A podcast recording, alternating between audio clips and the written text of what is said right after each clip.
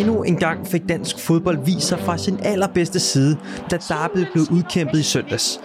Med march og folkefest fra Nørrebro mod parken, i en kulisse, hvor der både var plads til røg og til at hylde tidligere tiders helte med flotte tifor. I en målrig og intens affære, hvor hunderetten heldigvis endte på Østerbro. Alle fra hver mastetop. Klokken slår, og garden trækker op. København.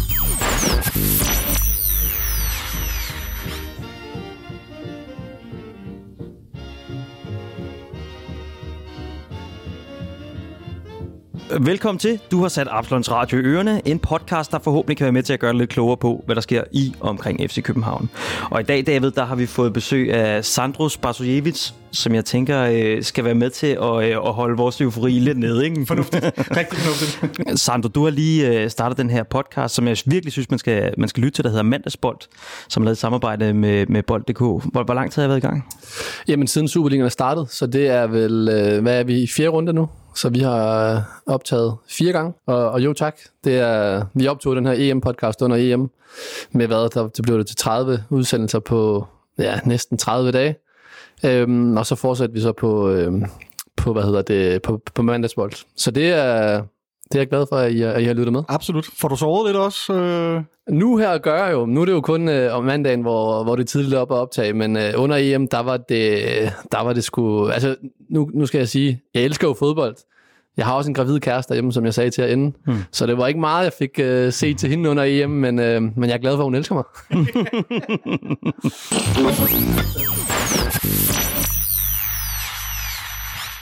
Så lad os hoppe videre til, til Brøndby-kampen. Øh, først skal jeg lige spørge, var I herinde, ja. David? ja. Sandro? Og øh, hvor stod du henne? Jamen, øh, jeg stod på sektion 12 sammen med dig, Victor.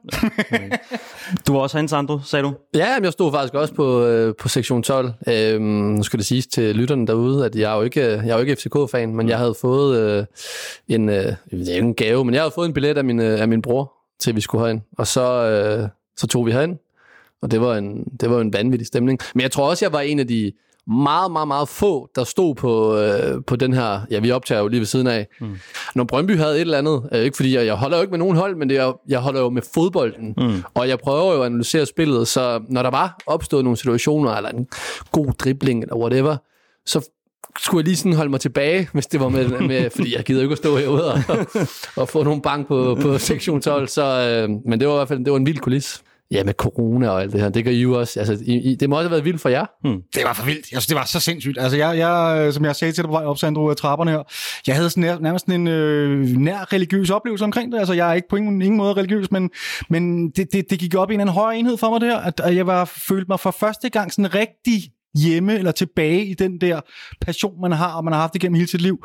Det har været noget helt andet under corona. Øh, også selvom der har været åbnet op med 13 og 15.000 tilskuere og sådan noget. Men at stå i sådan et fuldstændig udsolgt parken til et derby, det var, det var overvældende. Altså simpelthen. Nu har jeg også været sydpå nogle gange, som jeg sagde også til herinde, inden, øh, hvor jeg har set Røde Stjerne og, og Partizan, som de hedder nede i, øh, i, i Beograd. Øhm, og opleve det dernede, der tænkte jeg, at det er noget helt specielt. Øh, og så når jeg har prøvet de her derbys, nu har jeg så kun prøvet to, altså vi nærmer os. Øh, også fordi, at, at jeg har, som jeg også sagde til at ende, jeg synes alt det her med, med rum og lys og kulissen, der var har, altså jeg synes, det gør det helt fedt, men, men der, hvor det jo så bliver for meget, det er jo så, når, når det går ud over fodboldens grænser, og, og, og folk begynder at kaste ting ind. Øh, David, kan du ikke lige prøve at sætte øh, lidt ord på, på den øh, tifo, der blev hejst op øh, i, i starten af kampen? Ja, en hvid mur. Hele parken var jo en hvid mur lige på nær, øh, på nær D-tribunen dernede, som så var den her gule mur. Men jeg kan ikke huske, hvornår der sidst har været så... At der var meget, meget få mennesker i i neutral tøj, eller man skal sige. Altså, det var virkelig... Og det, det gør et eller andet ved sådan hele... Det virker så massivt, det hele. Øhm, og så er en kæmpe stor tifo ud over hele sektion 12 og ned og se, som, øh, ja, som selvfølgelig øh, er med til at, øh, at højne hele intensiteten og, og, og må give spillerne et eller andet løft, når de kommer på banen og så ser det her syn. Det må også være, være helt sindssygt. Øhm, men når man står midt i det, så glæder man sig egentlig også bare til at komme hjem og se det på tv, fordi man ikke rigtig nogen anelse om, hvad det egentlig er, man deltager i. Mm. Øhm, og så var der så meget røg, som man heller ikke...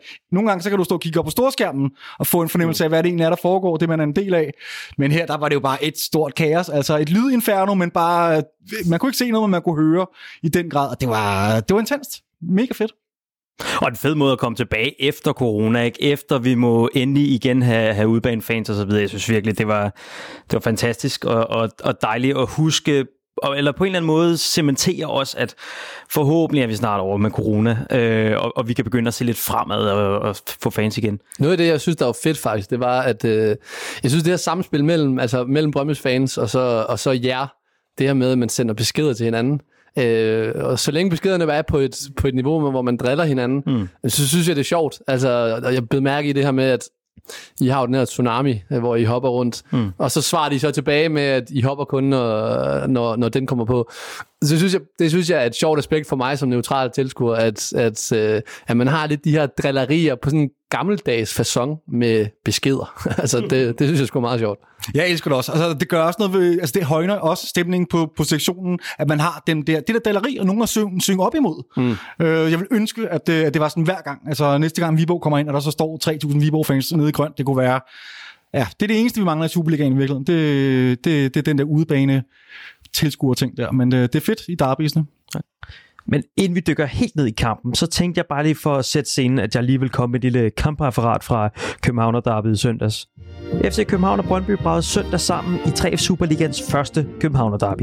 Hjemmeholdet stillede op uden Kevin Dix, Kamil Vilcek og Victor Nielsen. Til gengæld var der fundet plads til Peter Ankersen, Nikolaj Bøjlesen og Pep Biel.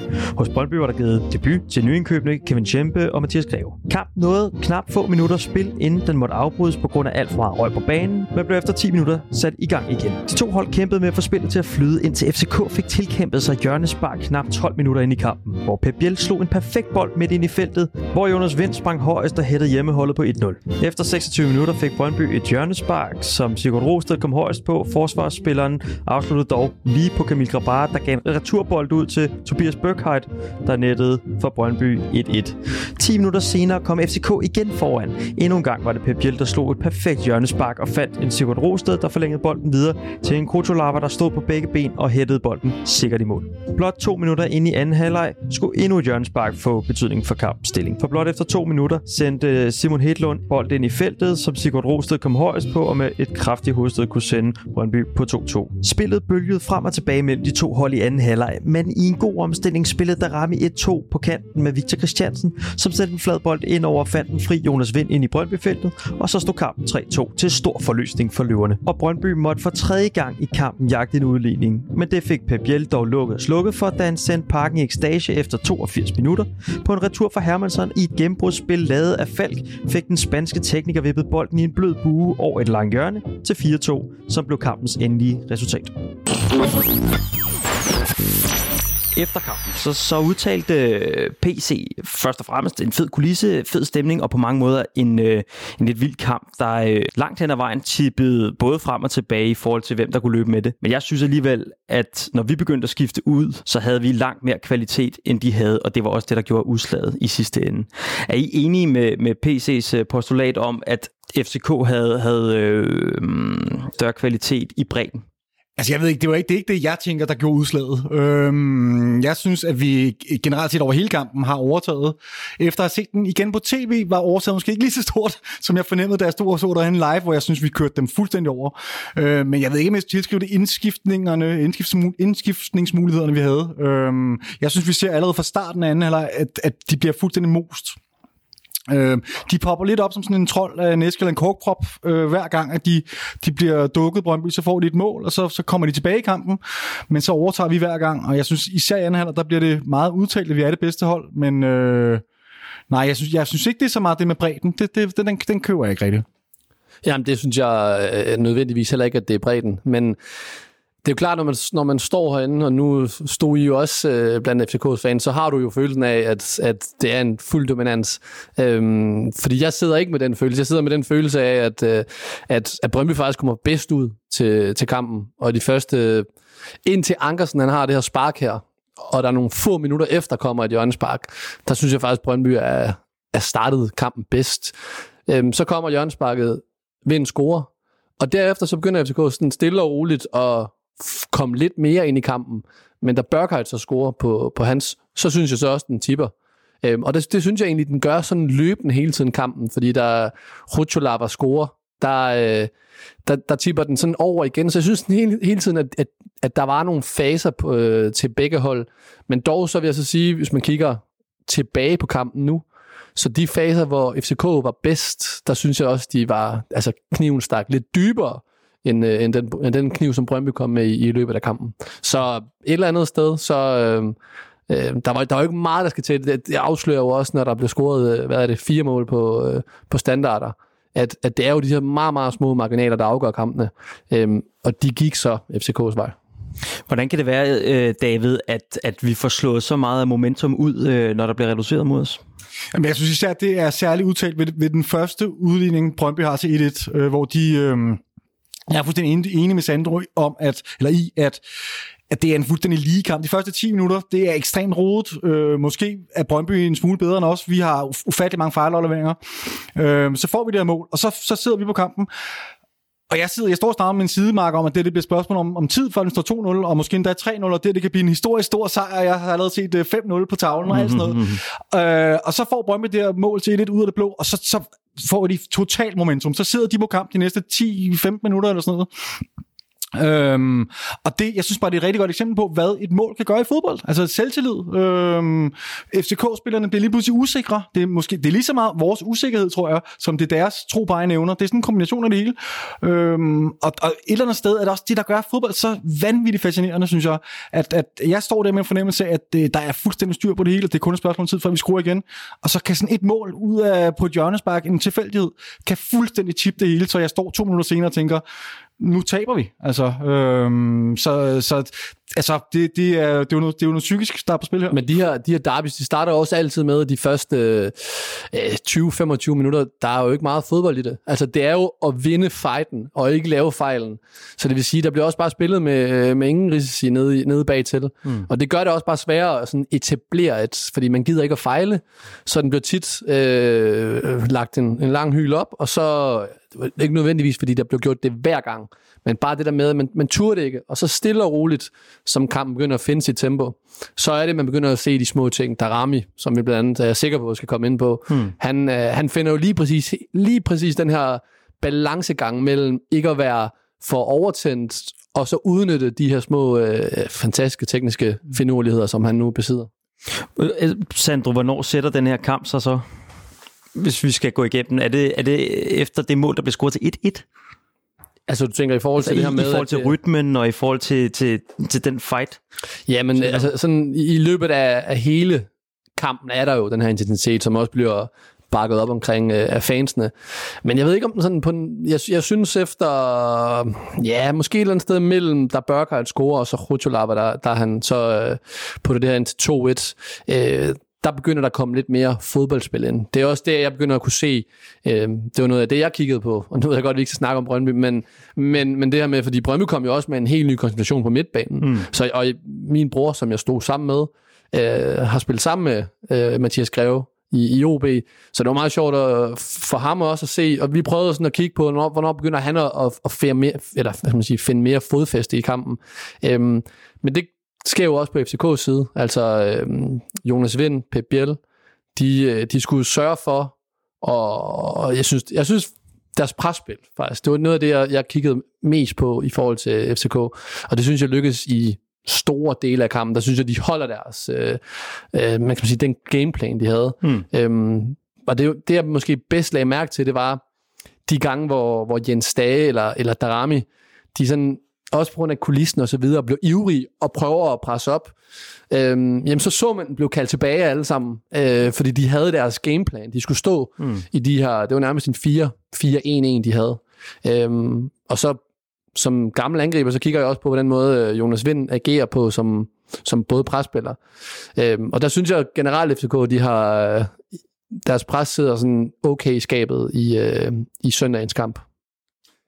Men det er vel noget nyt, vi ser. Jeg, jeg har skrevet nogenlunde de samme ting ned her, at vi, at vi det er noget, vi ser første gang mod OB, synes jeg, i sidste runde, hvor vi står en smule længere tilbage på banen, og ikke går frem med fire spillere i presspillet, øhm, hvor det kun er, øh, ja, mod OB var det jo så Vilcek og Vind, må det have været, mm. og øh, her mod Brøndby var det så øh, Vind og, og Pep, Pep ikke?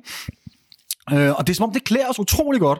Jeg ved ikke, om det er fordi, at man har noget, noget, noget tryghed stadigvæk i det, fordi det er jo stadigvæk den, på mange måder den gode, gamle, klassiske FCK-kompakte måde at forsvare på. Mm. Øh, jeg ved ikke, om det er der, den ligger, eller, eller hvad, men jeg synes, at man har set en, en markant forskel på ja, de seneste to kampe, og så ja, de første par kampe. Men jeg tror også, det er derfor, at, at, øh, at mange tænker på, at, øh, at de så kan se noget af Ståles i alt det her. For det var jo Ståles måde at gøre det på. Det var jo at stå kompakt mm. og ikke øh, efterlade meget rum bagtil. Fordi som jeg, som jeg sagde, det er jo meget let for en ung spiller som Darami, som også begynder at kunne føle i løbet af kampen, at det begynder at køre for ham. Så kan man godt have en tendens til at blive for både overivrig og også kan man sige, overvurdere sine egne evner. Og de gange, hvor han egentlig prøve at falde lidt ud og, og presse op på en, på en midterstopper, jamen der kan man se, se at, at, at de bliver råbt tilbage, øh, fordi de har en måde, de gør det på. Øhm, og, og det synes jeg var interessant at følge, fordi det gjorde så også bare i de momenter, hvor, hvor Brøndby, de spillede jo med, med en Frandrup over på, på venstre, som er en, han er jo fejlvendt i forhold til den måde, øh, han er højrebenet. Øhm, og det, det gjorde bare, at, at Brøndby havde mindre plads at, at spille på. Altså, vi har tit set Brøndby den her sæson, øh, sorry, sidste sæson også, hvor, øh, hvor, hvor modstanderholdene havde egentlig svært ved at lure, hvad de skulle gøre med deres wingbacks. Og det synes jeg faktisk, den her 4-4-1-1 måde, hvor man stod lidt længere tilbage, den, den løste FCK øh, egentlig ret fint. Altså, Og simpelthen ved, at man afgiver også mindre risici på fløjene. Ja, og det her med, som jeg sagde, at man har en, man har en fejlvendt øh, vingbak i, i Frandrup, hvis øh, gode ben er mm, indad. Mm. Så det vil sige, hvis du får ham til at bruge sit dårlige ben og presser ham lidt ud af, så er han ikke tilbøjelig til at tage den op af kanten, som du for eksempel vil få ved en, øh, ja, hvis du havde en, en venstrebenet venstre bak, så vil han sagtens kunne rive den op. Det ser vi jo med Victor Christiansen. Hmm. Han har jo ikke noget problem med at tage den op langs siden, men hvis du er fejlvendt, så vil du altid vende dit spil indad. Og hvis presset så kommer indenfra, så, ja, så er der jo lukket for den bane, og du vil ikke op langs kanten, så bliver der spillet tilbage. Og når du så allerede får lukket den vej over, så har du allerede lukket den ene side. Øhm, og det, det, synes jeg, det synes jeg var et interessant aspekt. Øhm, også når jeg kiggede på, på Brøndby-briller. Altså sådan, hvorfor gjorde Niels Frederiksen, som han gjorde? Øhm, og der synes jeg i hele det her presspil, og det glemmer man jo nogle gange, fordi man tænker jo altid, vi roser Darami for hans offensiv, øh, vind for hans to mål. Men det er alt det her, de gør, inden at de får scoret. Presspillet, også det er også sikker på, at vi kommer ind på det her 3-2-mål. Øh, der er det jo også, øh, jeg kan ikke huske, om det faldt der i den, men, men det, det er også en erobringsspil ude i venstre side, mm. hvor de så får bolden, spiller den tilbage, og så begynder de at spille op. Så det er, altså presspillet er alfa og omega i, øh, i fodbold. Men tror du så, det, det vi har set i de seneste par kampe, er det det, vi kommer til at skulle se fra FC København fremadrettet? Fordi jeg lagde mærke til, øh, at jeg blev mærke i et interview, som, som øh, Jes Thor lavede før kampen, hvor han øh, faktisk et kæmpe stor opfordring til at gå ind og se det interview, for jeg synes faktisk, at det er det interview, hvor Jes han har været klarest omkring sin, sin, øh, sin taktiske overvejelser. Han, han, jeg bliver i hvert fald klogere på nogle af de spørgsmål, jeg har siddet lidt omkring, med hvad er det egentlig, han vil. Øhm, og der siger han blandt andet, i forhold til det med presspillet, at vi har erkendt, at vi ikke kan presse højt i 90 minutter. Øhm, så, det, vi har, så det vi har ændret siden OB-kampen er, at vi ikke kun udøver højt pres, vi kan også stå medium, vi kan sågar stå lavt. Øh, fordi det kommer vi til både, når vi spiller internationalt, og vi møder de bedste hold i Danmark. Øhm, Tror du, det er kun, når vi møder de bedste hold i Danmark, at vi kommer til at spille, og internationalt, at vi kommer til at stå lavere tilbage, og så vil vi se mod øh, øh, hold herinde i parken, hvor vi forventer os at have enormt meget boldbesiddelse, og, og ja, at vi så vil gå højt op og presse dem med, med flere spillere, eller, eller hvad? Ja, altså jeg synes, det, det er sådan lidt en, uh, ligesom, når du møder øh, svagere hold, som, er, som har lige det længere tid på kuglen i forhold til at skille sig af med den, så er det jo klart, at hvis du går op og stresser dem, så vil der også øh, vil fejlmagen også være meget større. Øh, men jeg synes, noget af det, der har været problem under Jes Torup og, og FCK i for eksempel sidste sæson, det har været det her med, at, at hvis man er gået højt på den, øh, og de så har formået at spille sig forbi, så har der simpelthen været alt for meget plads bag til. Mm. Og det, jeg siger ikke, det er det, der er hovedårsagen til, at, at man har lukket så mange mål ind, men, men vi har jo alt for lang tid set uh, FCK lukke alt for mange mål ind. Øhm, nu her senest lukker man jo to mål ind, men man får så selv scoret fire, og jeg synes faktisk, at i den her sæson, der er der blevet repareret på de her forsvarsfejl, koks, altså organisationsmæssigt i forhold til sidste sæson. Øhm, fordi jeg synes, det var et problem sidste sæson, at man skulle, man skulle op og lave øh, jamen, øh, over, over to mål, hvis man skulle, hvis man skulle vinde. Og, og så er det bare svært. Øh, Og det, der, der er selvfølgelig rigtig, rigtig mange ting, der, der spiller ind der. Men det her med at variere presset, øh, det ser vi alle hold gøre. Det er bare om at, at gøre det i de rigtige momenter, og der synes jeg, at de perfekt finder balancen i, øh, i søndags. Og så er der så også det andet aspekt, det her med, at det er Derby. Den har sit helt eget liv. Så jeg glæder mig rigtig meget til at se nu her, når de, uh, når de skal til Aarhus, hvordan man så tager det med videre over. Mm. Fordi at, uh, jeg sad også i parken og så Silkeborg-kampen, Mm-hmm. og der var der jo ikke noget af det. Altså, der, der manglede jeg øh, fantasien, jeg manglede poweren, jeg manglede, at man bare gik ind og, og, og totalt styrede Silkeborg. Øhm, men der sad jeg selv og, og ja, blev lidt, øh, ja, blev lidt våd af at se Silkeborg spille. Mm-hmm. Fordi det var, de formåede at spille sig ud af presset, og tænkte, at det var, det var, det var flot af et oprykkerhold. Så jeg glæder mig til at se, om man kan tage det med videre over, fordi det er det her, der, der er det vigtige. Men, men det er også det er lidt det, jeg tænker, at hvis vi mod et oprykkerhold øh, prøver det her høje pres, og det fejler totalt, som det vi så mod Silkeborg. Det gik også rigtig dårligt mod AB, øhm, som er også som er et midterhold. En eller anden. Det er i hvert fald ikke et af topholdene, vi har betegnet som. Hvornår er det så, det skal lykkes, det her? Jamen, det er sjovt, fordi du nævner, nu nævner du to hold, som de kan godt lide at spille fodbold. Altså, OB øh, med Cifuentes kan rigtig godt lide at spille nedefra, står, øh, står meget langt tilbage med deres, med deres øh, forsvarskæde, for simpelthen at prøve at spille noget. Og det samme gør, gjorde Silkeborg jo. Altså, de, de tillod jo, at FCK kom op. Og lige så snart du kommer op, så bliver banen også bare lang. Og det vil sige, at hvis, hvis øh, som Silkeborg gjorde i den kamp, finder de her mellemrum, jamen så var der bare alt for mange gange i, i løbet af den her kamp, at, at typer som Falk øh, øh, måtte se den anden vej. Og det er trods alt svært at spille fodbold, når du, når du hele tiden skal rende, rende baglæns rundt. Mm. Øhm, så lige præcis de to hold, de har formået at spille sig ud af presset. Øhm, Nordsjælland kan man sige, de prøver også det samme. Øhm, der hvor det så kan blive rigtig sjovt, det er sådan, at de her hold så ikke formår at spille sig ud af presset. Fordi så er det, man, man øh, får bolderobringer ret højt op på banen. Øhm, og, og det er jo, altså, det er jo helt sikkert øh, det, der er på tegnbrættet, når det er, de, øh, de snakker taktik i FCK. Er det lettere at spille eller at forsvare i den her 4 4-1-1, end det er at forsvare i en, øh, jamen når vi skal lave det høje pres i en, hvad har vi, 4-3-3 for eksempel, som vi har praktiseret en del. Nej, man kan sige, når, altså, når, når man står lidt længere tilbage i, og venter på, at de så skaber, så, så har du mere de her, du har mere din zone, og så går du op og tjekker af på din mand. Øhm, det vil sige, bliver den spillet op på, på ham, du egentlig skal dække, mm. så skal du ikke op i et fuld pres på ham. Du går op og markerer rundt, øhm, og hvis den så bliver spillet tilbage, så falder du egentlig tilbage. Når du oppe og sætter det høje pres, øh, hvad skal man sige, højt op på banen, mm. så er det, at, at igen, så efterlader du rum øh, bagved dig. Og der er det bare, hvis det er, at det presser ikke sidder, og vi snakker om, at det, det skal sidde, det er ikke bare for en eller to spillere, det skal sidde for hele holdet. Mm. Hvis det ikke sidder, jamen så lige så skal man den anden vej. Og så er det, det bliver næste gang sindssygt hårdt at gøre det igen, og igen, og igen. Øh, der er også noget psykologisk, at det ikke lykkes. Mm. Så, øhm, så det her med, at man, man varierer presset, det, det er egentlig ret kan man sige, alment, at man siger, de første 10 minutter har vi en gameplan, vi går ud og gør øh, én ting, og så derefter, så gør vi noget andet. Øhm, så, det så, sådan, så ja. kræver det mere af holdet i virkeligheden, det her med, at, at fordi du netop løber op i et højt pres, så skal din næste kæde også følge med, og den næste kæde skal også følge med. Kræver det mere af holdet, end, end at stå og være mere afventende? Jeg ved ikke, om det kræver, om det kræver mere holdet. Vi så det blandt andet også mere eller under EM, hvor, hvor Julemand han undervejs i kampene jo kunne ændre. Og det vil sige, bare, du, bare det, at holdet er aligned, altså på, på samme side i bogen, så er det jo egentlig lige meget, om du gør en eller to, altså hvad du, hvad du gør. Bare man gør det sammen. Mm. Øh, jeg vil sige, det kræver mere konditionelt, Okay. Og gøre det der med, hvor du, hvor du øh, sige, presser højt. Og det er jo også blandt andet det, du siger, øh, David, med at han har udtalt, at de har jo erkendt, at de kan ikke gøre det i 90 minutter. Øh, fordi det simpelthen også, altså det kræver bare rigtig meget. Og igen, hvis det så ikke lykkes med, med et pres, så kræver det bare endnu mere, fordi det, det rent mentalt sætter sig også.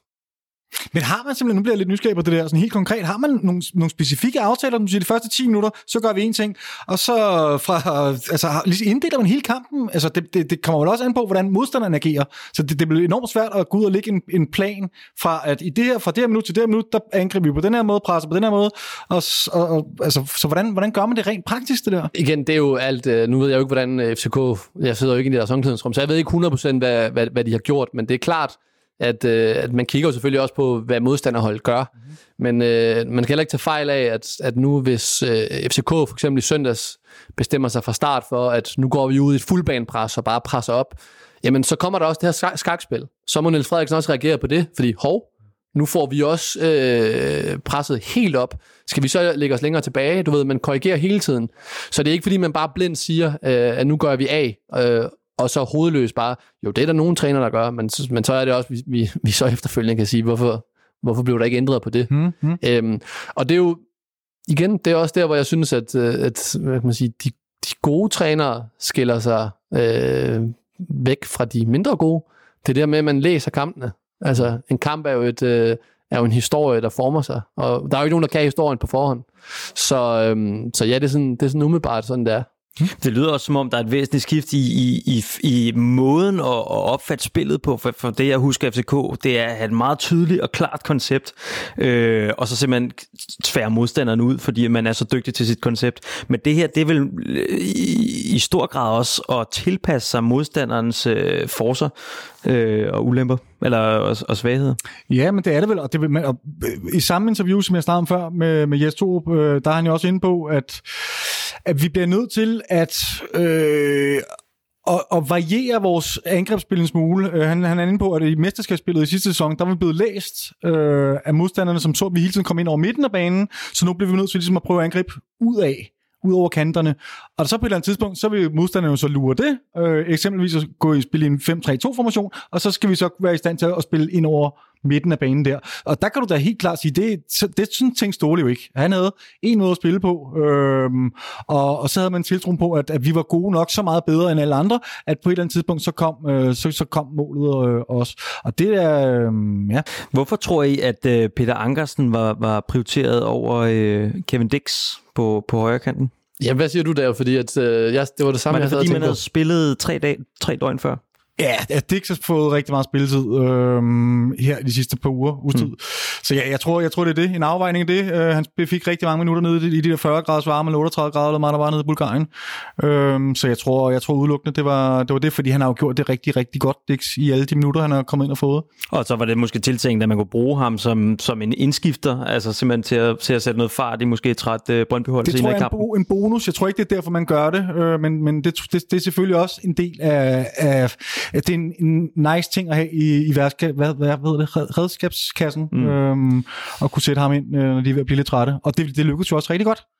Øh, Ankersen spiller også en kanonkamp. Øh, en af de ting, som, øh, som øh, jeg også blev mærke i, da vi hentede Dix, det var jo, at øh, måske kunne det få Ankersen til at løfte sit niveau. Øh, og det, det synes jeg, man så et rigtig godt eksempel på her, at øh, han spillede virkelig, virkelig godt, Ankersen. Øh, og så kan det godt være, at der kan blive plads til dem begge to. Dix kan jo sagtens spille en venstre kant også, som man så, øh, når han kom ind her. Eller, øh, eller en, en position på midtbanen for den sags skyld. Øh, der skal nok blive plads til dem begge to, hvis... Øh... Men det er en god bakke, I har fået. Ja, det er, det er Altså, han er faldet ind uden den der, uden den der tilløbsperiode, hvor man lige skal vende sig. Han, nærmest fra dag et af er han jo øh, faldet ind og, og spiller det perfekt. Øh, I mine øjne er han lidt mere, det er en lidt mere offensiv bakke end Peter Angersen, selvom at Peter Angersen jo trods alt også kan lige at komme, mm. øh, komme med frem. Men der må jeg bare sige, der har I, øh, der har I virkelig hentet en, en, en god spiller derovre. Meget moderne øh, bak. sindssygt aggressiv. Jeg synes, Sandro har en vildt god pointe, det der med, at han kommer ind fra første minut bare, og øh, han skal slet ikke bruge noget tilvælling. Det er meget, meget sjældent, vi ser det her i, i FC København, at spillerne går ind fra første sekund og bare præsterer. Så øh, kæmpe høje forventninger til ham fra første sekund. Kan jeg så ikke få jeg også til at sætte på ord på, hvorfor øh, Pep Biel var foretrukket frem for øh, Kamil Vilcek? Jamen, øh, jeg, tror, jeg tror, det var fordi, man prøvede at finde det her, som sagt, det her mellemrumspil. Og det er jo blandt andet også det, vi ser ved, ved det her 3-2-mål, hvor han jo er med sammen med... Jamen, det starter jo så med, med Victor, der spiller den, som jeg husker det, ind på Pep Biel, som spiller den op på øh, Darami, som så spiller den dybt til, til Victor igen. Mm. Så, øh, så, så, og det var lige præcis derfor, Pep Biel er fantastisk, når han skal finde de her mellemrum, og når taktikken handler om, at spillet går igennem ham blandt andet. Fordi der, hvor I for store dele af sæsonen sidste år, hvor det måske ikke lykkes for Pep Biel, jamen, så er det fordi, det bliver sådan noget Chubank-fodbold omkring Pep Biel, hvor Pep Biel så må finde sig til rette, og der er han ikke, altså jeg tror ikke heller ikke, han er scoutet til den opgave. Øhm, og jeg snakker blandt andet præcis om det her med Erik Larsen, scout, hvor, som jeg ikke rigtig nok sagde, Pep Biel er en fantastisk fodboldspiller, men hvis han ikke bliver brugt korrekt, jamen så er det jo klart, så, så, så er han jo brug i dansk fodbold. Men jeg synes bare, at vi ser øh, i, på det mål her, 3-2-mål, det er jo ham, og det er ikke meget, han gør, men han trækker ned i det her rum her, og det gør jo også, at for eksempel Jonas Vind ikke behøver at flytte sig sønderligt meget fra, fra, fra feltet, ikke behøver at søge så langt ned i banen. Fordi det er også noget af det, jeg, jeg har personligt været efter vind øh, i sidste sæson. At det der med, hvis han søger for langt ned, så er der simpelthen for, for langt tilbage, til han kan nå op. Øhm, så det der, det der 3-2 mål, det, var, det er lige sådan en efter bogen. Mm. Øh, det må det også være for jer fantastisk at se.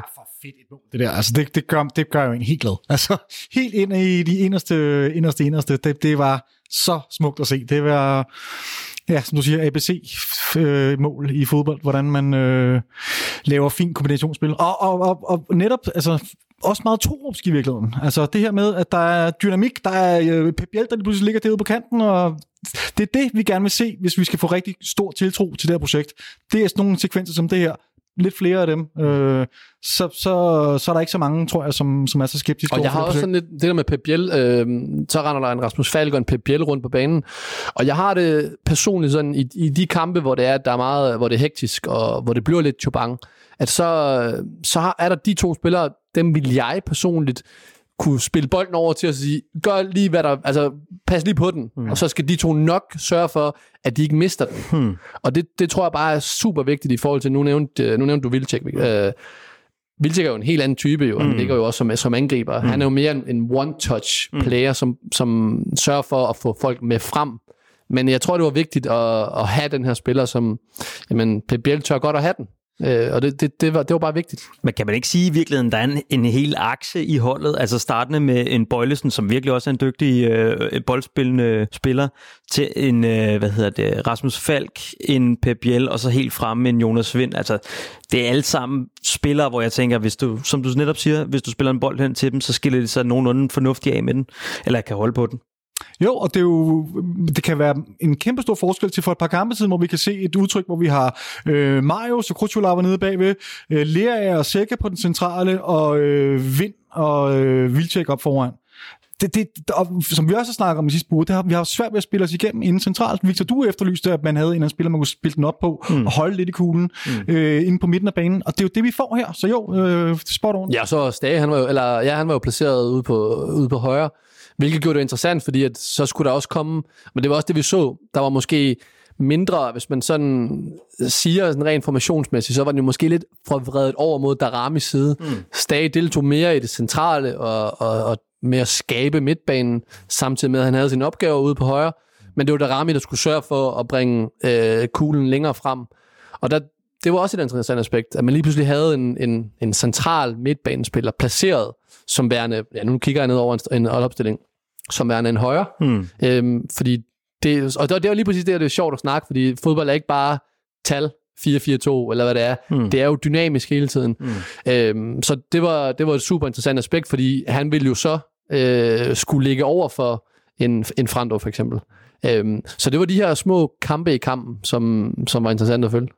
Er, er det tiltænkt, tror jeg, at, at Bøjlesen skal spille den her store position ved siden af Krutulava? Jamen er det ikke det?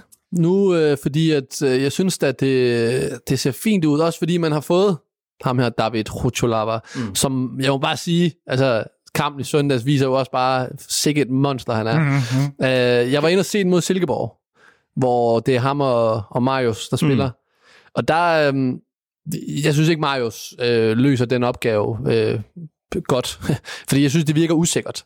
Øh, jeg, jeg sidder ikke sammen med følelsen af, at, at, at det er bare overbevisende. Men når jeg så ser en, en bøjle, der, der er god med bolden, og han har det her monster ved siden af sig, som må vi også bare sige, jeg trådte ind fra nærmest fra dag i dag. Øhm, det synes jeg ser godt ud. Og nu vil sige, sælger Nielsen eller Victor Nielsen afsted. Øhm, jamen, det, jeg, jeg, jeg ser det som om, at det er Bøjle også, fordi I har Victor Christiansen over på, på venstre bak, som har mere power, end Bøjle har. Man har også mere overblik måske nedefra. Så umiddelbart vil jeg sige, det ser da, det ser da sådan ud. Hvad siger du der? Jamen, jeg siger, at, øh, at jeg er enormt meget i tvivl omkring det her, fordi jeg er, ikke, jeg er fuldstændig overbevist om, at Sanka han bliver hentet ind lige her om et øh, ganske få timer eller dage. Mm. Øhm, lige så snart Nielsen han ryger, så står han klar. Og Sanka kommer ikke til København for at sidde på bænken. Øhm, så jeg havde udenbart, jeg, jeg, tror, jeg har hele tiden tænkt, at at Bøjle han måtte finde sig til rette med at blive skubbet lidt rundt. Så spiller han vensterbak, når Victor Nielsen lige, eller Victor Christiansen lige har en downperiode, øhm, eller hvis der er skader og så videre, så bliver han rykket lidt rundt. Men, men jeg blev så rigtig meget mærke i det interview, der var med ham i, øh, i mandags øh, i Offside, hvor, hvor han lægger ret stor vægt på, at han savner kontinuitet på, i forhold til sin position, hvor han siger, at han har, været, han har snakket med klubben omkring det her, og han blev spurgt, hvorfor han selv ser sig være bedst hvor han siger, at han kan spille begge dele, men for ham er det vigtigt nu, i den her periode, han er i sin karriere, at få kontinuitet. Men jeg synes jo, altså hvis, hvis der sanger kommer tilbage, og, og der, der synes jeg også, øh, altså, ja, han har ikke spillet uh, top, men jeg synes bare, det er en, jeg synes bare i Superliga at sige, der er det en topspiller, man får. Og det, man blandt andet også får med, med, med en Sanke, det er jo lidt af den her, når nu lægger jeg lidt ordene i munden på jer, men det er jo lidt af den her FCK-ånd, mm-hmm. som der er den her FCK-arrogance med, uh, her kommer vi, og den har han. Og der, uh, han er god med bolden. Jeg synes, øh, jeg synes, han blev meget bedre i løbet af, af sidste sæson, øh, løftede sit niveau. Og så, så er der bare den her gængse opfattelse af Sanka. Han deler jo bare vandene. Så det er klart, hvis, hvis øh, han laver en fejl, så bliver den kørt op til at være 10 gange større, end øh, hvis øh, fejlen af en midterforsvar i, i Odense eller i Aalborg bliver lavet. Og sådan er gamet med, med Sanka. Men jeg synes bare, hvis man, hvis man får ham, så står man lige pludselig med, med tre midterforsvar, som er, er top. Altså, det må vi bare sige i, i Superligaen. Og så, så, så synes jeg lidt, det er ærgerligt, at så har man en, øh, en Victor Christiansen over på venstre bak, som hvis han spiller omvendt, nu tager jeg så og laver den om for det, du siger. Mm-hmm. Hvis han spiller en kongesæson, hvis går behøver ikke vinde mesterskaber, men hvis han spiller godt, hvor gammel er han nu? Han er, han er 18. Herovre. Ja, 18 år, så er der jo et kæmpe salgspotentiale i ham. Altså, og det er så lidt der, hvor jeg synes, at... Øh, at, at det, Men vi kan bare ikke tåle at gamble nu på det her mesterskab. Det skal hjem nu. Altså, men det kan, og du, føler du ikke, det kan komme det med, med, med en spiller som ham? Det kan det godt. Øh, jeg synes bare, jo, det, det kan det da helt sikkert godt. Jeg vil føle mig mere tryg ved, med Bøjelsen nu, det må jeg sige. Øh, han koster stadig mål. Ja, det gjorde han jo i, i, i søndags. Ja, det, det gør han altså. Han, han, han har nogle blunder, og det er fuldt forståeligt. Jeg har kæmpe stor tiltro til ham her.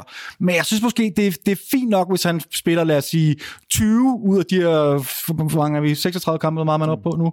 Øh, øh, en ja, fuld, fuld 90 minutter i alle kampe. Men det vil jo så kræve, at, øh, at Bøjlesen også kan, øh, kan man sige, en eller anden måde erkende, at halvdelen af kampene bliver på, øh, på, på Jamen, det, det. midterforsvar. Mm, mm. Den anden halvdel bliver på, ikke, ikke halv-halv, men nogen må også være på bænken jo, fordi, mm. fordi hvis Sanka så også skal spille, og en Victor Christiansen, så det vil sige, at der er lige tre spillere, der skal dele som to pladser, øhm, som bliver, ja, det, det er jo noget, de skal, de skal kunne, kunne blive enige om det kommer selvfølgelig også an på skader og karantæner. Bøjlesen er jo desværre notorisk kendt for ikke at kunne spille en hel sæson. At der kommer helt automatisk som regel tid til hans konkurrenter på, på hans position, kvæg at han, øh, han har brug for pause og får en lille skade ny og Men det kan jo også uh, tale for, at, uh, at han måske hellere ser sig spille som midterforsvar. Mm-hmm. Nu, nu hørte jeg også det samme interview i går, hvor han sagde, at han var, han var ligeglad. Men det er trods alt nogle helt andre løb, man laver som en venstre bak. Der er mere eksplosiv løb, der er mere, fremadrettet i forhold til hans skader kontra når du står øh, længere tilbage på banen som, som midterforsvar. Og øh, ja, der har du ikke de samme øh, eksplosive øh, løb. Så det kan måske også spille ind i, at, at han så rent faktisk kan spille en hel sæson, mm. hvis han spiller midterforsvar. Men det er jo nok noget af det, der, der holder PC vågen nu. Ja. Jeg synes, vi mangler at sætte på ord på Grucholavas øh, præstation, både i, øh, i søndags, men også den, den kurve i virkeligheden. Jeg synes virkelig, i, i forhold til den første kamp, vi så om i Rapid Wien-kampen, hvor det virkelig var en spiller, der, der kom lige fra sommerferie, så har vi bare set det gå en vej. Jeg, jeg tror ikke endnu, vi har set hans, til hans øh, topniveau.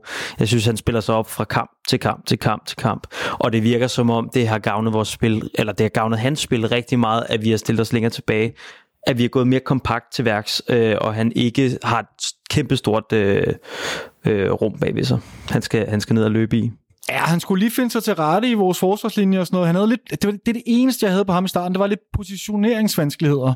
Men det er som om, de er fuldstændig forsvundet. Øh, ja, i hvert fald mod Brøndby, så der jeg overhovedet ikke mærke til noget. Man skal også altid lige, man skal også lige ind på et hold. Altså han skal også ind, øh, mm. ikke bare, og, og det er også det, man nogle gange glemmer. Jeg synes jeg, ikke nogle gange, men jeg synes, der er mange mennesker, der glemmer det her aspekt. Der kommer en udlænding til Norden. Altså, det er ikke det samme, øh, hvor han har været henne i, før i sin karriere. Så han skal finde sig til rette øh, i alt muligt uden for banen, og så dømmer vi ham selvfølgelig på banen. Og der må jeg bare sige, jeg har ikke, øh, jeg har ikke set nok til ham på bolden endnu, men når han så har en spiller ved siden af sig, som er god på bolden, en Bøjlesen, og hvis vi så snakker Sanka, der kan spille med ham også, jamen så, så skal man egentlig ikke, øh, så skal han ikke ud og gøre noget, som han måske ikke føler sig komfortabel ved at gøre. Og det er også lige her, jeg siger, jeg har ikke set nok til ham til at kunne mm. vurdere, om han rent faktisk er en, en super boldspiller fremadrettet. Jeg har kun de her fire runder at vurdere ham på. Det virker også som om, at man prøver og det er så ikke kommet på endnu, men, men man prøver at se, om man kan finde nogle af de her tværleveringer nede i, i frimærket, øh, og blandt andet særligt i højre side. Det kunne være fedt på sigt, at man kunne finde en, en meget hurtig Kevin Dix derned, altså så man også har den mulighed, fordi så springer du lige pludselig to faser over, ikke? Og, og øh, men det er vel noget, det, han, han er, har et rygte for at kunne Krusjolava, ikke? Ja, men, og måske også noget, vi har prøvet, men måske uden det store succes nu, men, men det kunne være noget, man lægger på i sit spil, øh, så man netop også har den opspilsmulighed. Øh, men han er interessant. Han er, det er i hvert fald en, det er i hvert fald en, nu har han allerede vist, nu har jeg på fire kammer, han i hvert fald vist, at nå, der er der noget, I kan forvente mere af. Kæmpe overforventninger til ham, det må jeg bare sige. Altså helt vildt. Øh, og det er gået så hurtigt. Det er gået så hurtigt. Jeg havde troet, det ville gå lidt længere tid, for han var så god, som han spillede. Det er måske også, fordi vi har været vant til, at det har taget virkelig lang tid for de her øh, centerbacks at, at kunne føle sig til rette i, i FCK i virkeligheden, og kunne uh, tilpasse sig det system, der har været. Kan det her noget, er det blevet lettere, Sandro? Nu spørger jeg dig, selvom du aldrig har spillet forsvar i FC København, men, men kan det være blevet lettere at tilpasse sig øh, det nye FCK? I forhold til, man har jo i hvert fald hørt, at det var enormt svært for nye forsvarsspillere at komme til Ståle, fordi han havde så mange særlige principper, som man ikke kendte fra andre steder. Altså, er der noget om det, eller? Altså, nu kan jeg kun snakke i forhold til sådan generaliteter generelt, at, øh, at hvis du kommer til et sted, som, som kører meget noget specifikt, og noget, du, øh, som ligger fjern for det, man har, har prøvet før, så er det klart, så er der en større omvæltning øh, i forhold til, at nu skal han trods alt ind og spille noget, der ligner måske det, han har været vant til før, bare med andre spillere, og så tager det måske ikke, ikke nær så lang tid. Øh, har du et rigidt system, altså som, hvor du bare plotter spillere ind, som skal passe til det, og det er derfor, at at man skal scoute godt, mm. eller har man, øh, eller har man et, et løsere system, som man så prøver at sige, Nå, okay, når vi kører med de her spillere, jamen, så ændrer vi det lidt på en måde. Øhm, så jeg synes, det er, jeg synes, det er interessant at se, og altså, han virker fysisk som et monster. Og også bare sådan, han har den her sydeuropæiske aggressivitet på en eller anden måde. Han er jo nede i, på et tidspunkt nede i en, en glidende to gange, hvor han lige går op på knæene. Mm. Og det synes jeg bare viser den her sådan ivrighed fra mm. en forsvarsspiller. Mm. Øh, så jeg glæder mig til at se, når han oplever modgang. Mm-hmm. Fordi det er let at være god, når det kører. Øh, og han ved også godt, nu han har startet godt. Men når det begynder at gå dårligt, så glæder jeg mig til at se, om han så øh, om han er sådan den her leder på en eller anden måde, mm. som han trods alt skal være nede i forsvaret. Mm. Hvad med de to første kampe, der han havde, hvor at han, øh, jamen, der var den ene kamp øh, mod Aalborg, hvor han, hvor han i virkeligheden burde have haft rødt, og, og, og Silkeborg-kampen, hvor, hvor der var, altså virkelig kom på hælene nogle gange, hvor han stød, øh, støtte rigtig tidligt op på sin modstander, og øh, efterlod kæmpe rum bagved sig, som Mario så skulle prøve at reparere på. Men det er jo det der med, øh, ved, man kommer til, til et nyt hold, ny mm, liga, mm, mm. Øhm, man vil gerne vise sit værd, og man ved også godt, at man er kommet til et sted, hvor det ikke lige har kørt. Man har ikke vundet mesterskabet, og det er det, der skal vindes. Øhm, så jeg vil altid vurdere ham. Altså, jeg vil heller ikke vurdere ham på de her... Jeg synes, det er en god start, han har fået nu her efter ja, ja. i søndags. Måske lidt vaklende efter de to første kampe. Men der skal et halvt års tid til, for at vi ser nogenlunde, hvor han lander. Mm. Og så vil jeg videre til, til endnu en spiller, og det er Mohamed Darami. Hvad er der sket med ham her over sommeren? Fordi at Altså, han, jo, han spillede godt, og han var øh, dygtig til at drible, men, men der manglede bare ligesom et eller andet, og det virker som om i den her sæson, der er han, øh, altså her, det er alle vejen, og, og måske en, man kan give bolden, og så finder han på et eller andet, sætter en mand. Det gjorde han bare ikke i sidste sæson. Hvad er der sket med ham her over sommeren? Han har gjort det fedeste, som, som man skal gøre, som alle spillere, han har bare lagt stille og roligt på. Altså, han starter med at være det her upcoming talent, som kommer op i FC København, og øh, i forventer jeg sikkert sindssygt meget af ham lige da han kommer op, mm. og I ser, wow, hvad, hvad han kan. Og så, øh, så klart, så oplever han en, en downperiode. Og, og den, må, den har han bare vendt nu her. Han er blevet mindre i de her fire første kampe her, mindre show og mere effektiv, uden at være effektiv. Mm. Altså, hvis jeg kan sige det på den måde. Mm. Det er jo ikke fordi, vi ser Darami øh, drible en mand, og så krølle den op i hjørnet. Men han er bare blevet, han er blevet bedre i de her fire første kampe i Superligaen til at vurdere, hvornår skal jeg drible, hvornår skal jeg spille simpelt. Og i søndags, der synes jeg, han rammer den helt perfekte balance. Altså, han øh, udfordrer, når han skal udfordre. Han trækker tre gule kort jo. Mm. Som, det er de tre gule kort, Brøndby får. Mm. Øhm, det burde have været fire næsten, ikke? Ja, det, det kunne det jo sagtens have været. Øhm, og han er jo en konstant trussel. Og det, så kan det godt være, at han kun har, jeg mener, han blev skiftet ud efter 75 eller sådan noget. Mm. Og han kun har kræfter til det. Men det er så bare næste fase, der bliver lagt på. Og så kan man sige, så er det næste fase igen, jamen, så skal der lægges et slutprodukt på. Det der med, at man hele tiden ligger på, det er egentlig det er sådan en af de vigtigste ting, jeg, jeg synes, der er for unge spillere. At man hele tiden udvikler sig på et aspekt. Det er jo et eller andet sted, det vi ser lige nu her. Jeg, jeg kunne ikke være meget mere enig. Altså, det er også den oplevelse, jeg har haft, at der rammer hele tiden. Jeg har ikke, øh, der, var, der har været perioder, hvor folk har været sådan meget nervøse omkring, at øh, nu er han gået helt i stå, og han bliver aldrig til noget, og, fordi han har haft en downperiode. Men det er fuldstændig naturligt. Det kan ikke undgås, at spillere på sådan en alder har downperioder, hvor tingene ikke lige går hans vej. Øhm, så jeg ser det også lidt som Sandro, bare sådan en naturlig del af hans udvikling. Han har hele tiden lagt på, stødt, stille og roligt. Øhm, han er blevet altså han er blevet mere voksen også. Der er også sket noget med altså fysikken. Han er, altså en ting er, at han er blevet, øh, han, han er blevet mentalt klogere, øh, tager de rigtige beslutninger osv., men han er også blevet en, en, en mand, har jeg lyst til at sige. Mm. Man kan se, at der er kommet nogle kilo på, øh, og det er bare sådan lidt det hele, altså hele vejen rundt. Han er både blevet mentalt, fysisk og teknisk stærkere, øh, stille og rolig udvikling i den rigtige retning, og der skal ikke særlig mange skridt mere til, før han bliver for god til Superligaen, så er vi det, hvor han begynder at krølle den op i hjørnet, hver gang han har mm. sat en mand. Ikke? Ja, det, og det er netop, det, hvis jeg var Darami, så er det netop også et af de aspekter, hvor det er, at at ja, det er let nok, når Milan kommer eller og banker på døren, jamen, det er svært at sige nej til, til Milano, og nu har han sikkert en kæreste, eller han har en kæreste, jeg set, så der er ikke så mange italienske kvinder, han skal kigge på, men, øh, men alt det her, der følger med, øh, det forstår jeg, men han er, han er ikke på, nu har vi også set, nu bare for at tage Darami, Jens Peter Hauge, som, som er skiftet øh, lejet ud fra Milan, mm. som var øh, the hot deal op i, op i Norge. Øhm, jeg synes, det er et for stort skridt at tage for Darami nu her. Noget andet var, hvis han havde brændt, øh, som, som Jens Peter Hauge havde gjort, havde brændt den norske liga af, og så var taget det over, så man sige, okay, det forstår jeg godt, men han kunne jo ikke engang slå igennem, og det er jo ikke, fordi jeg vil sammenligne de to spillere, men han kan stadigvæk lægge mange lag på i Superligaen. Han kan stadigvæk, som du selv siger, David, blive mere øh, effektiv, øh, lægge flere tal på.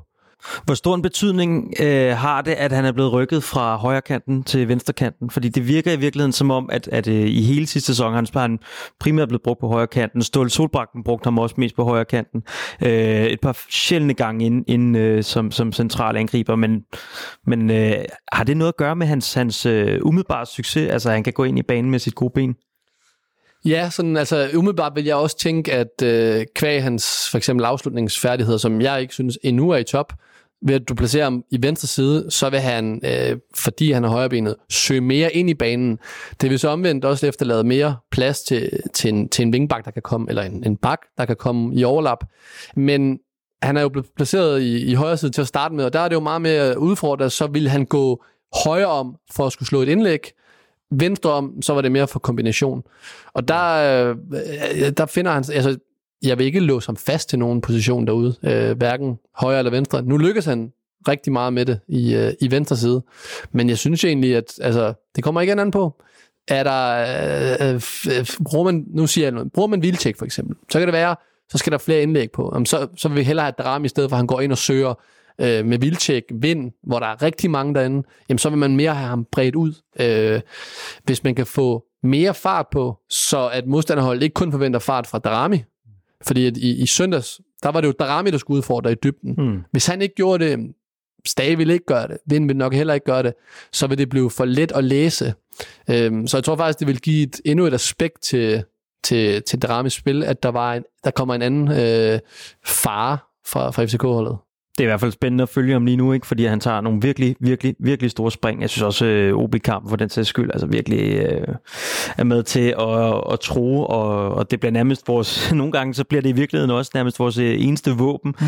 Altså øh, den venstre side, vi har derovre. Også netop fordi vi skævvider hele opstillingen med en, en stat, der ligger og indtager den her centrale rolle. Jeg har selv været, bare lige for at rundt, jeg har selv været kritisk øh, hvad skal man sige, på eller efter, hvad hedder sådan noget på dansk, øh, efter Darami. Øh, og hvis der er noget, jeg elsker, så er det, fordi hvis, man, alle har jo kunne se det store talent. Og jeg tror, jeg skrev for lille års tid siden på Twitter, at øh, det, jeg, jeg kan ikke se ham udfolde det nu her, fordi jeg synes ikke, det var gået ret godt. Så synes jeg, det er fedt, at jeg kan finde det gamle tweet frem, og så sige, ved du hvad, det ser bare anderledes ud nu her. Han har løftet. Der er sket noget. Fordi at der skulle åbenbart så meget til, for at jeg for et år siden går til tasterne for at skrive, for det, det, det er nu ikke fordi, jeg skal gøre mig til et eller andet, men, men det er jo ikke fordi, jeg skriver om alle mulige. Øh, og så synes jeg bare, det, det er sindssygt fedt, at jeg, at, at jeg personligt sådan kigger ned og tænker, hold kæft, ham, ham, ham tænkte jeg noget helt andet om for, for et år siden. Så nu synes jeg faktisk, at han er en fed spiller, en god spiller. Ja. Kan vi ikke lige få et par ord på Jonas Vind, som spiller den her, øh, altså den forreste angriber. Øh, en plads, jeg i virkeligheden ikke havde troet, han kunne spille, så længe vi havde en Pep Biel på banen, fordi de netop, jeg troede, de ville søge ned i nogle af de samme rum. Øh, kan vi ikke lige få et par ord på, på øh, Jonas Vinds øh, præstation? Altså, jeg øh, var jo vildt glad, da jeg så startopstillingen. Øh, jeg synes, det var rigtig spændende at prøve det af, og efter kampen, nu er det så også enormt let at sidde og være bagklog. Mm. Øh, han scorede to mål i åbent spil og så videre. Eller øh, et, et mål på jo Hoved. på hjørne ja. og et mål i åbent spil. Øhm, jeg synes, hvis man sidder, hvis man kigger lidt på, hvor han placerer sig, fordi du har fuldstændig ret, det man kan være nervøs for, det er, mange, har vi så overhovedet nogen i boksen? Men hvis du ser, hvor øh, Vind han placerer sig i løbet af den her kamp, så er han faktisk ekstremt meget i boksen. Øhm, så jeg synes, det gav bare nogle yderligere dimensioner til vores spil. Jeg er også en af dem, som mener, at Vilcek måske har startet sæsonen ret skidt, øhm, så der har været behov for at prøve noget andet. Og jeg synes, det har været enormt øh, befriende at se, eller det var enormt befriende at se, øh, at få en, en, en, en øh, boldfast spiller i øh, Pep ind, som kan ligge der på Jonas Vinds plads, så lave anførselstegn, og så Jonas Vind som, som takkemand, som kan fylde noget op i boksen. Øhm, men som også fungerer som opspilstation. Øhm, men det, i virkeligheden var han ikke særlig noget opspilstation. Altså, mm. øh, han lå enormt meget i boksen, og det var det, som, øh, som frygten kunne være på, at vi manglede noget. Det, det gjorde vi ikke. Jeg synes også, det var interessant at se. Altså, han havde det for ofte i sidste sæson med at søge for langt ned i banen, og det er også fint nok at gøre det, men problemet var, at han manglede så til næste fase. Det har han, i søndags, der fik han formået, for, formået han at rykke lige præcis det samme, han har gjort det bare lidt længere. Så jeg tror, hvis man kigger på hans heatmap for kampen i søndags, så foregik mange af de aktioner, han lavede, med stadigvæk at gå ned i banen. Men når han så gik ned, så endte han måske på midten af, af Brøndby's halvdel, når han så gik, kontra at han landede på midten af banen. Øhm, og det gjorde han jo netop, fordi at Pep Biel så optog øh, en anden plads. Og jeg synes, det er interessant øh, at have set øh, Jonas Vind agere. Han, han startede med en døje, som der skulle han jo finde sig til rette omkring ham. Mm. Og så var det så han spillet sammen med Vilcek, så nogle gange har han spillet den her offensiv selv. Øh, nu spiller han så op på toppen, og jeg synes egentlig, at jeg synes egentlig, at, at det klædte ham rigtig meget at være på den sidste del. Fordi at, ja, man bliver mål på, på mål, og han var der. Han var der bare i søndags. Altså, når indlægget kom, så var det ham, der ramte. Den ramte ikke øh, en, en stat, der var søgt ind, eller en falk, eller hvad det var. Det var ham, der ramte. Så jeg synes, øh, jeg synes han, altså, det han leverede i, i søndags, det var, det var sgu flot. Men nu scorer han altså kun på én, én chance i, i åbent spil. Altså, øh, og resten, det er jo, resten af, af mål, det er jo, som I siger, øh, dødbold eller standardsituationer. Altså, er det, er det nok som, som angriber? Jeg måler ikke altid, altså jeg, har jeg også spillet angriber selv, mm. og øh, jeg måler ikke altid en angriber på mål. Selvfølgelig er det det alfa og omega, at man kan skulle, altså, at målene er de vigtigste. Men det er også det, hvad han laver. Altså, hvordan han gør de andre bedre. Øhm, og der, der må jeg bare sige, at jeg synes, øh, det, Jonas Vind er ikke en spiller. Det er jo ikke, fordi han, han laver en YouTube-video, og så sætter tre mennesker af, og så han bliver solgt på det. Han er en link-up-spiller, som hans relationelle færdighed med de andre spillere, de er gode. Øhm, og han har en høj fodbold-IQ. Så det, det er de ting, at han er god til. Så, så det kan godt være, at han ikke... Jamen, Darami laver alle de her finurligheder, og det er mm. ham, der sælger sig selv på YouTube. Men, men Jonas Vind spiller altså en, en, en solid fodboldkamp. Og så er det jo så klart, hvis man så spiller godt, og så også krydder det med, at man, øh, at man, at man scorer to mål, Mm. så er det fremragende. Øh, så så altså, en kamp, hvor, man, hvor, man, hvor han spiller godt på selve bolden, og får scoret to mål, så er det egentlig flot, at jeg egentlig ikke har ham som øh, personligt som kampspiller, fordi at jeg havde Darami. Det synes jeg er meget godt. Øh, ja. Det er meget godt øh, kapslet ind. Øh, en lille kort bemærkning vil jeg også gerne have til Lukas Lea, som, som kom ind og, og gjorde et godt indhop. Der, han kom virkelig ind med noget fart og noget energi og noget power. Noget, som man har savnet lidt fra ham, synes jeg, øh, de, seneste, de seneste tre kampe i virkeligheden. Jeg synes virkelig, at det, det tegner godt, og jeg fik sådan lidt associationer til, til, da vi hentede ham i sin tid, den måde, som Jens Dage spillede sig op på øh, i den periode, hvor han netop kom ind og, øh, og skulle bevise sit værd. Det synes jeg, øh, det er fedt, hvis øh, vi kan have sådan en kamp der mellem øh, de to øh, box-to-box-spiller der. Hvordan har I det med ham? Jeg tror, de kommer til på sigt at, at glide på to forskellige positioner, hvor at, øh, Jens Dage, altså han har den her power, hvor jeg, jeg forestiller mig, og de gange, hvor vi har brugt Lukas Lea i virkeligheden som den her sekser, nu ved jeg godt, at vi ikke spiller den her 4-3-3 mere, men, men de gange, hvor han har været i den position og spillet den position, der synes jeg, at han har set langt bedre ud og været mere komfortabel. En tese kunne være så, at, at han udvikler sig mere måske til den, til den der på sigt måske kunne overtage for en Carlos Sækker. Hvad ved? Altså, det, det er jo bare øh, et gæt. Men altså, det kan også bare gå... Nu har jeg selv godt nok på et helt andet niveau igen, som jeg siger, i, i divisionsfodbold, men det kan gå rigtig hurtigt fra, at man egentlig spiller skidt og ind i en dårlig rytme. Så har man en god kamp, øh, får noget selvtillid ind, og man kan egentlig ikke selv svare på det. Og så begynder det stille og roligt at, at gå i den rigtige retning. Og nu siger jeg ikke, nu det er meget spået om det her, men, men jeg siger bare, at det kan gå hurtigt både den ene og den anden vej. Mm. Øhm, så bare afskrive ham, det, det synes jeg ikke... Øh, det synes jeg ikke, man skal. Altså, det synes jeg ikke, man skal med nogen. Øh, så lad os hoppe til lidt transferrygter. Per dags dato er der tre uger tilbage af transfervinduet. Vi nærmer os lige pludselig. Den var så lang, men øh, ja, okay, ja. Øh, og, så, og så mit spørgsmål er nu, har Jes Torup øh, truppen til at vinde mesterskabet? Altså per dags dato? Føler I det som FCK-fans, så vil jeg gerne spille jer først. Nej. så kan du se så. Hvad synes du? Hvad, fordi nu kan vi tage det fra en fan, og så fra...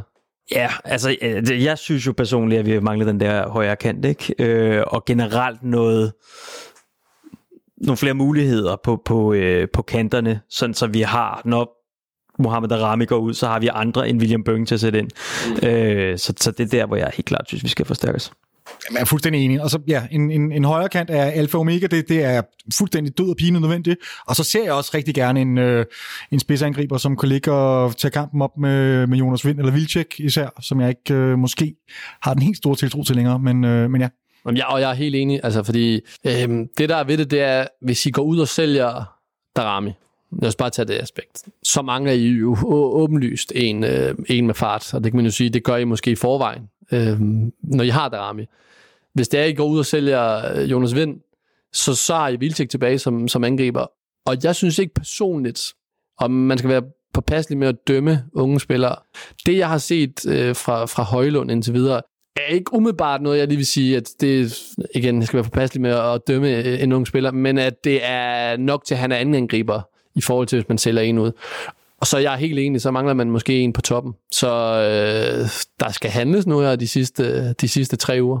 Det må, altså, hvad nu, hvis man så øh, prioriterer en Jonas Vind mere på den, øh, på den plads, han så spillede i øh, her under Brøndby-kampen? Kunne det ikke være en løsning så, om man så måske opgraderer på, på kanterne i stedet? Jo, jo, helt klart. Men, men, men øh, altså, jeg tror, jeg er derude, hvor vi skal, hvis vi ikke sælger nogen overhovedet, hvis vi holder på både Mo og Vind, så skal vi have en kant, og måske en angriber. Hvis vi sælger, og så hvis vi sælger Mo eller Vind, så er det plus en til, på de positioner. Hvis vi sælger Mo, så er det to kanter, vi skal have. Hvis vi sælger Vind, så er det to angribere.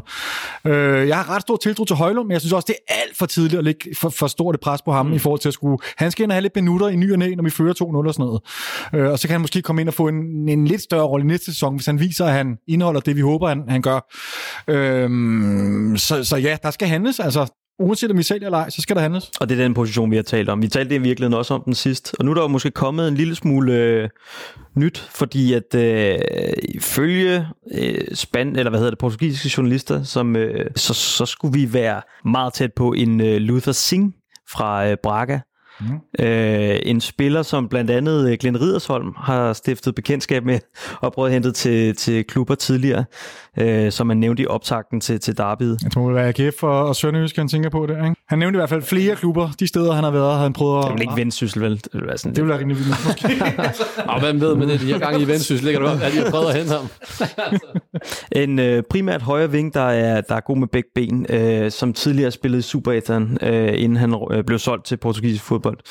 Øh, det lyder jo meget godt i virkeligheden, og, og en spiller, som vi også har skrevet på. Ikke? Han er en, der kan sætte en mand, øh, dygtig til at søge ind i banen, og har et OK-spark. Lynhurtig. Øh, Ridersholm øh, beskriver ham også som en, øh, en uforudsigelig type. Øhm, så han er en, altså han er, han er en lille en. Øh, 1,71 er det, der kan komme ud af det. Øhm, Lige fyldt 24 forleden dag, så er en ung spiller fra Sydafrika. Han øh, har fået, øh, han har lige været nede og spille OL for, for Sydafrika. Øhm, kommer i form, ikke? Altså kommer, kommer i form efter lige at have været med til et OL. Det, det tænker jeg, det er også øh, værd at tage med. Og så bed jeg mærke i, en af hans øh, ungdomstræner udtalte, at, øh, at han er typen, der arbejder altså røven ud af bukserne, og han har aldrig nogensinde brokker sig til træning, når der skal lave fysisk arbejde eller et eller andet, og han faldt enormt hurtigt til, også i Sverige, øh, hvilket jo er en, en stor fordel, når man henter spillere fra, fra helt andre verdensdele, at man ved, de ligesom har snuset lidt til kulturen, og de har kunne finde sig til rette i det.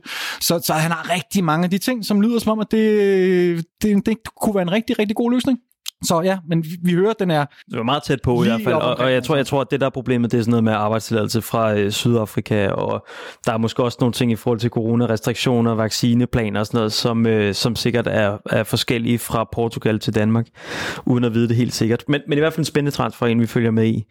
Så har jeg en anden lidt sjov en i, øh, på, på samme... Øh, på samme position, og det er en øh, fyr ved navn Ben Woodburn, fra Liverpool. Fra Liverpool. Øh, sådan et valisisk talent, som som jeg kan huske ham fra Football Manager, øh, som, som et ret stort talent, øh, og en, der har været igennem hele den der Liverpool øh, nærmest siden U15 eller sådan noget.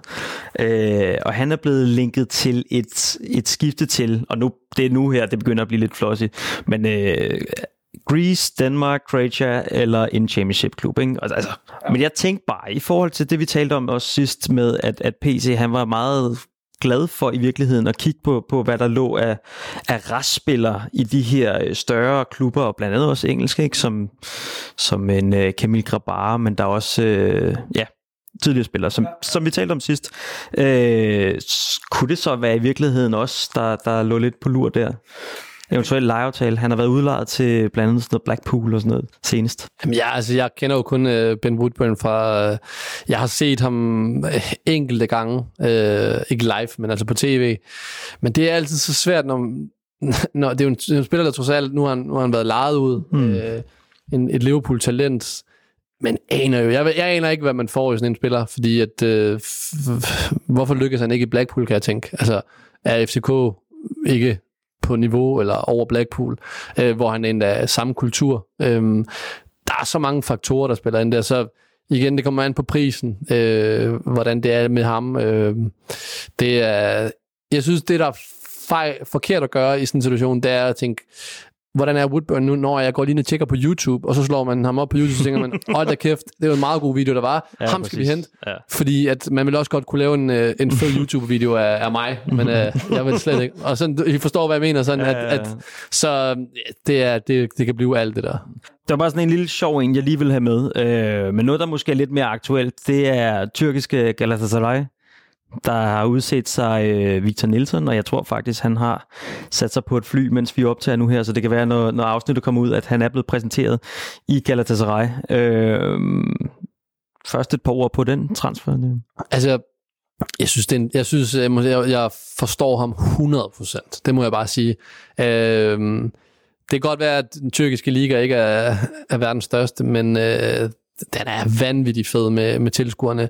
Han kommer til at... Og man, man er også bare nødt til at tage det med. Uh, han kommer til at tjene, uh, jeg, jeg tror, der er snakket omkring 7 millioner netto uh, derovre. Og det er altså ikke super meget i forhold til øh, for eksempel Cornelius, som også er rygtet til, til Trabzonspor. Han er som, blevet præsenteret. han er blevet præsenteret. Øh, jeg, jeg mener, det er det dobbelte, han tjener i netto. Øhm, og, og bare lige for at tage de der summer, der også er derovre, altså med at dengang Kær var der han, i, i, øhm, i Fenerbahce, jamen der hed det jo måske det dobbelte af, af, af Cornelius. Så når man så det, det er man nødt til at tage med, når man snakker, når man snakker tyrkisk fodbold, kommer til en vanvittig fed klub i, i Galatasaray, som, øh, som har haft problemer, øh, men er jo en, en kæmpe klub derovre. Øh, kæmpe fanskar. Så der er bare, altså, det er bare en fed liga. Nu har jeg selv spillet mod, øh, det er så i 2009, da vi spillede en træningskamp mod Trabzonspor øh, for den hollandske klub, jeg spillede i, hvor det var en træningskamp, men der var alligevel øh, jeg kan ikke huske, 25.000 tilskuere, som fuldstændig gik amok ned i, i Trabzon. Øhm, det er noget helt andet noget. I lever under for fodbold, mm. men det er ikke noget i nærheden af, hvad de gør. Det er fuldstændig vanvittigt. Jeg har stødt lidt på det på Twitter, må jeg indrømme, de seneste par dage, hvor at, øh, folk har gerne vil have en kommentar med på, hvordan de, vi synes, at Victor Nielsen han spiller. Nej, jeg synes, det er virkelig... Jeg synes også, fordi han var blevet rygtet til Aston Villa, og så kan man sige... Crystal Palace. Ja, Crystal Palace nu her senest, øhm, hvor det er, jo, det er jo en fed liga, og, og der vil han nok også... Og der så, så vil folk sidde og sige, jamen, er det ikke nok at tjene det, du kan tjene i, øh, i Aston Villa? Men man skal aldrig nogensinde blande sig i, hvad, hvad, hvad andre folks mål er i, i livet. Og hey, hvis der var Galatasaray-banket på min dør, og bød øh, 7 millioner netto for at spille i den bedste tyrkiske række, det øh, kan jeg sagtens forstå. Så der er, og, og både, både det økonomiske, men jeg forstår faktisk også godt det, øh, det hvad hedder det, ja, hvad hedder sådan noget, fodboldudfordringer. Ja, det forstår jeg godt. 7 millioner euro, jeg ved ikke, hvad, altså, hvis det passer, det skal vi vel også lige sætte på på. Altså, Galatasaray vil smide. Jeg, jeg, jeg, jeg har ikke uh, kunne uh, lure det der beløb, for jeg synes, det lyder utrolig lavt. Også, det kan ikke passe. Er også det hvis man tænker på, jamen, hvis man tænker på på forhånd, at der har været Premier League-klubber, der har været ude at søge efter en til deres første hold, så, så, ved, altså, så hedder det over 100 millioner, og det gør det bare. Jamen, altså, historien går på, at vi sagde nej til Crystal Palace 80 millioner i slutningen af maj, ikke? Jo. Så vi så siger ja til 7 millioner euro nu. Altså, jeg, jeg, det kan næsten ikke... Hvor lang tid er han tilbage i sin kontrakt? Jamen, han har jo kontrakt til øh, 4, sommeren 24. 24. Ja. Okay, så det er ikke... Så det, det er ikke det. Han har tre år tilbage. Men, det, men, men nu skal vi også lige se, om de priser, der er kommet frem, om de nu virkelig holder. Men, men vi er enige om her rundt om bordet, kan jeg næsten fornemme, at 7 millioner... Altså, hvad Euro. er det? Det er 50 millioner kroner eller sådan noget? 52 millioner. Ja, men det, det, det er sgu svært igen, fordi der er igen, så, så det er jo selvfølgelig for, det er jo klubbens side, øh, I tænker, hvorfor mm, slipper vi ham ja, for, Ja, præcis. for, for, for så lidt penge? Øhm, kan jo, der kan jo igen være så mange andre faktorer, at øh, hvorfor handlen med, med Palace ikke var noget. Det kan være, at Victor ikke selv... Øh, der kan være så mange ting, som, som spiller ind. Klausuler også. Altså, det kan være, at den her øh, deal med, med Gala godt kan løbe op i et eller andet. Øh, det ved man ikke.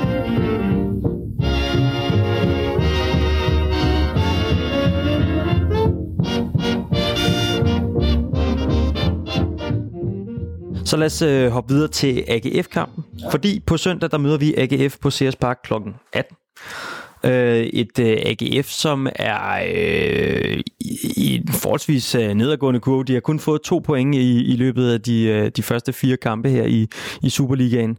Øh, scoret to mål i alt. De har virkelig været uden deres øh, angrebstalisman, Patrick Mortensen, som har været ude med knæskade. Øh, lige, øh, lad os lige prøve at, øh, at starte. Hvad, hvad, hvad, hvad er det for et hold, vi kommer over til, David?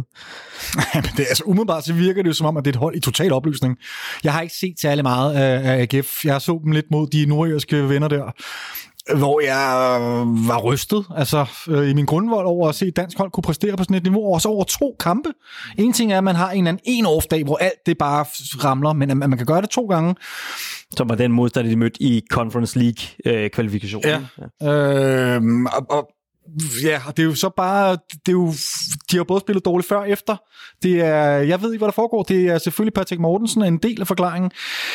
Er, er, det, er det virkelig bare det? De er i hvert fald i en forfatning lige nu, hvor jeg tænker, at det har, der har aldrig været bedre mulighed for at tage til Aarhus og få tre point øh, end lige nu. Det, det ser helt sindssygt ud, det der foregår derovre. Men man ved også bare igen, at det der med, nu, nu, kommer, nu kommer FCK på besøg, det er årets kamp for dem. Øhm, fordi i første runde, hvor de mødte, hvor, hvor de mødte Brøndby, der ligger de jo fremragende for land ved at Thorsteinsson score efter, efter få minutter, og, mm. og de starter godt. Aarhus koger, og den nye Superliga-sæson er startet, og den kamp ender uafgjort, og så derfra, så er de begyndt at dykke. Nu kommer FCK så til, til byen. Det er årets kamp for dem.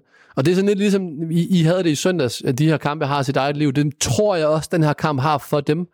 Men det er da klart, altså det vi har set fra, fra AGF, det har godt nok været øh, ringe. Blev spillet ud af banen i, i søndags mod OB, har slet ikke kunne få det til at fungere offensivt. Du nævner øh, Patrick Mortensen.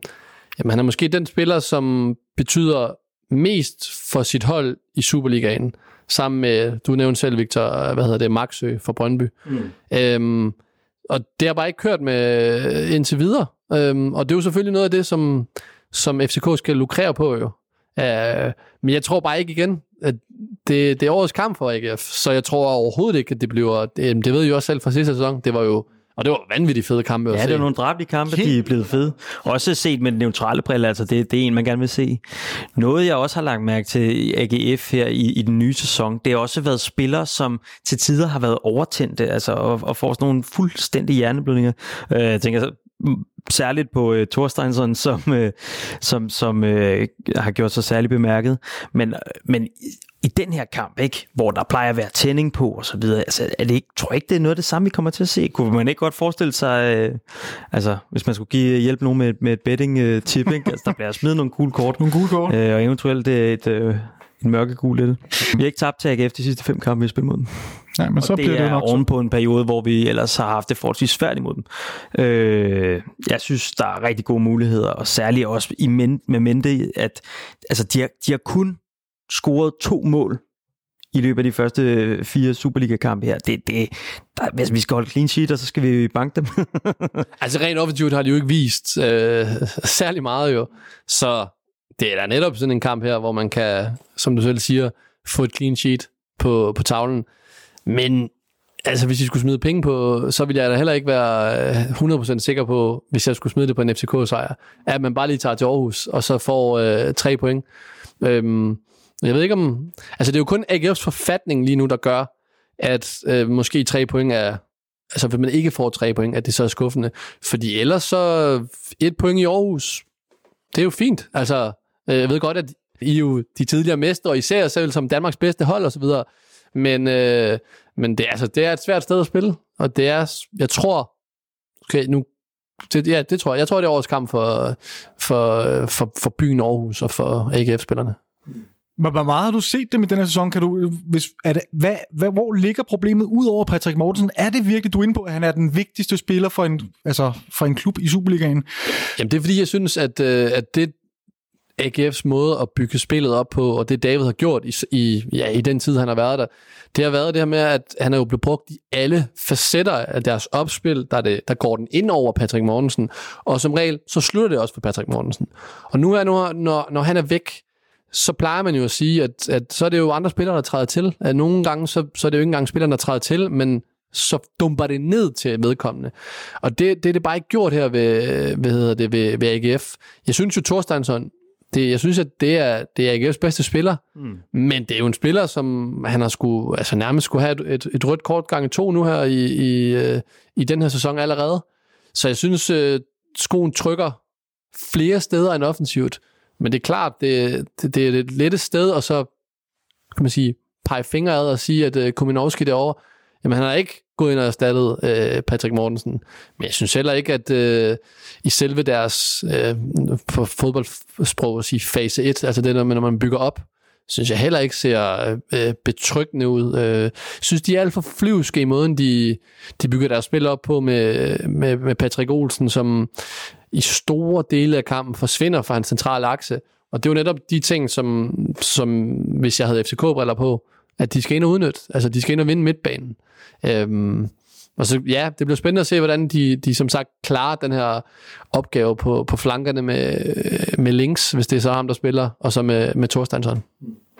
Der er også noget interessant, og måske nogle muligheder i deres, øh, i deres centrale forsvar, ikke, som de netop også er i gang med at, at spille sammen.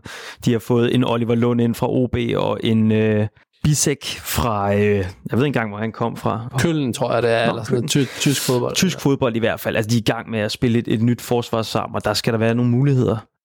På papiret er der så noget bedre tidspunkt at møde Aarhus på endnu. Jamen det, det er jo for det, jeg postulerede før. Ja, det må være det bedste tidspunkt, vi nogensinde kan mødt øh, Aarhus på. En, øh, Måske en så øh, Aalborg i virkeligheden møder dem på et endnu bedre tidspunkt, fordi at, øh, det, er, det forholder sig sådan, så, så øh, Patrick Mogensen han fik de sidste 20 minutter i den her kamp øh, mod Aalborg, så må ikke han kan spille en halvleg måske mod os, øh, hvem ved. Og det bliver spændende at se, men det er stadig en spiller, der kommer tilbage fra en knæskade og så videre, så så han er måske ikke på øh, 100%. Øh, Jeg elsker for øvrigt, at I, siger Aalborg og Aarhus i stedet for OB og AGF. Det er så klasse. Det vil min kære far elske, fordi at, øh, når jeg kommer ned sydfra fra Balkan af, så øh, har de svært ved at udtale OB og OB. Så når jeg siger OB eller OB, eller når han skal sige det, så er det det samme.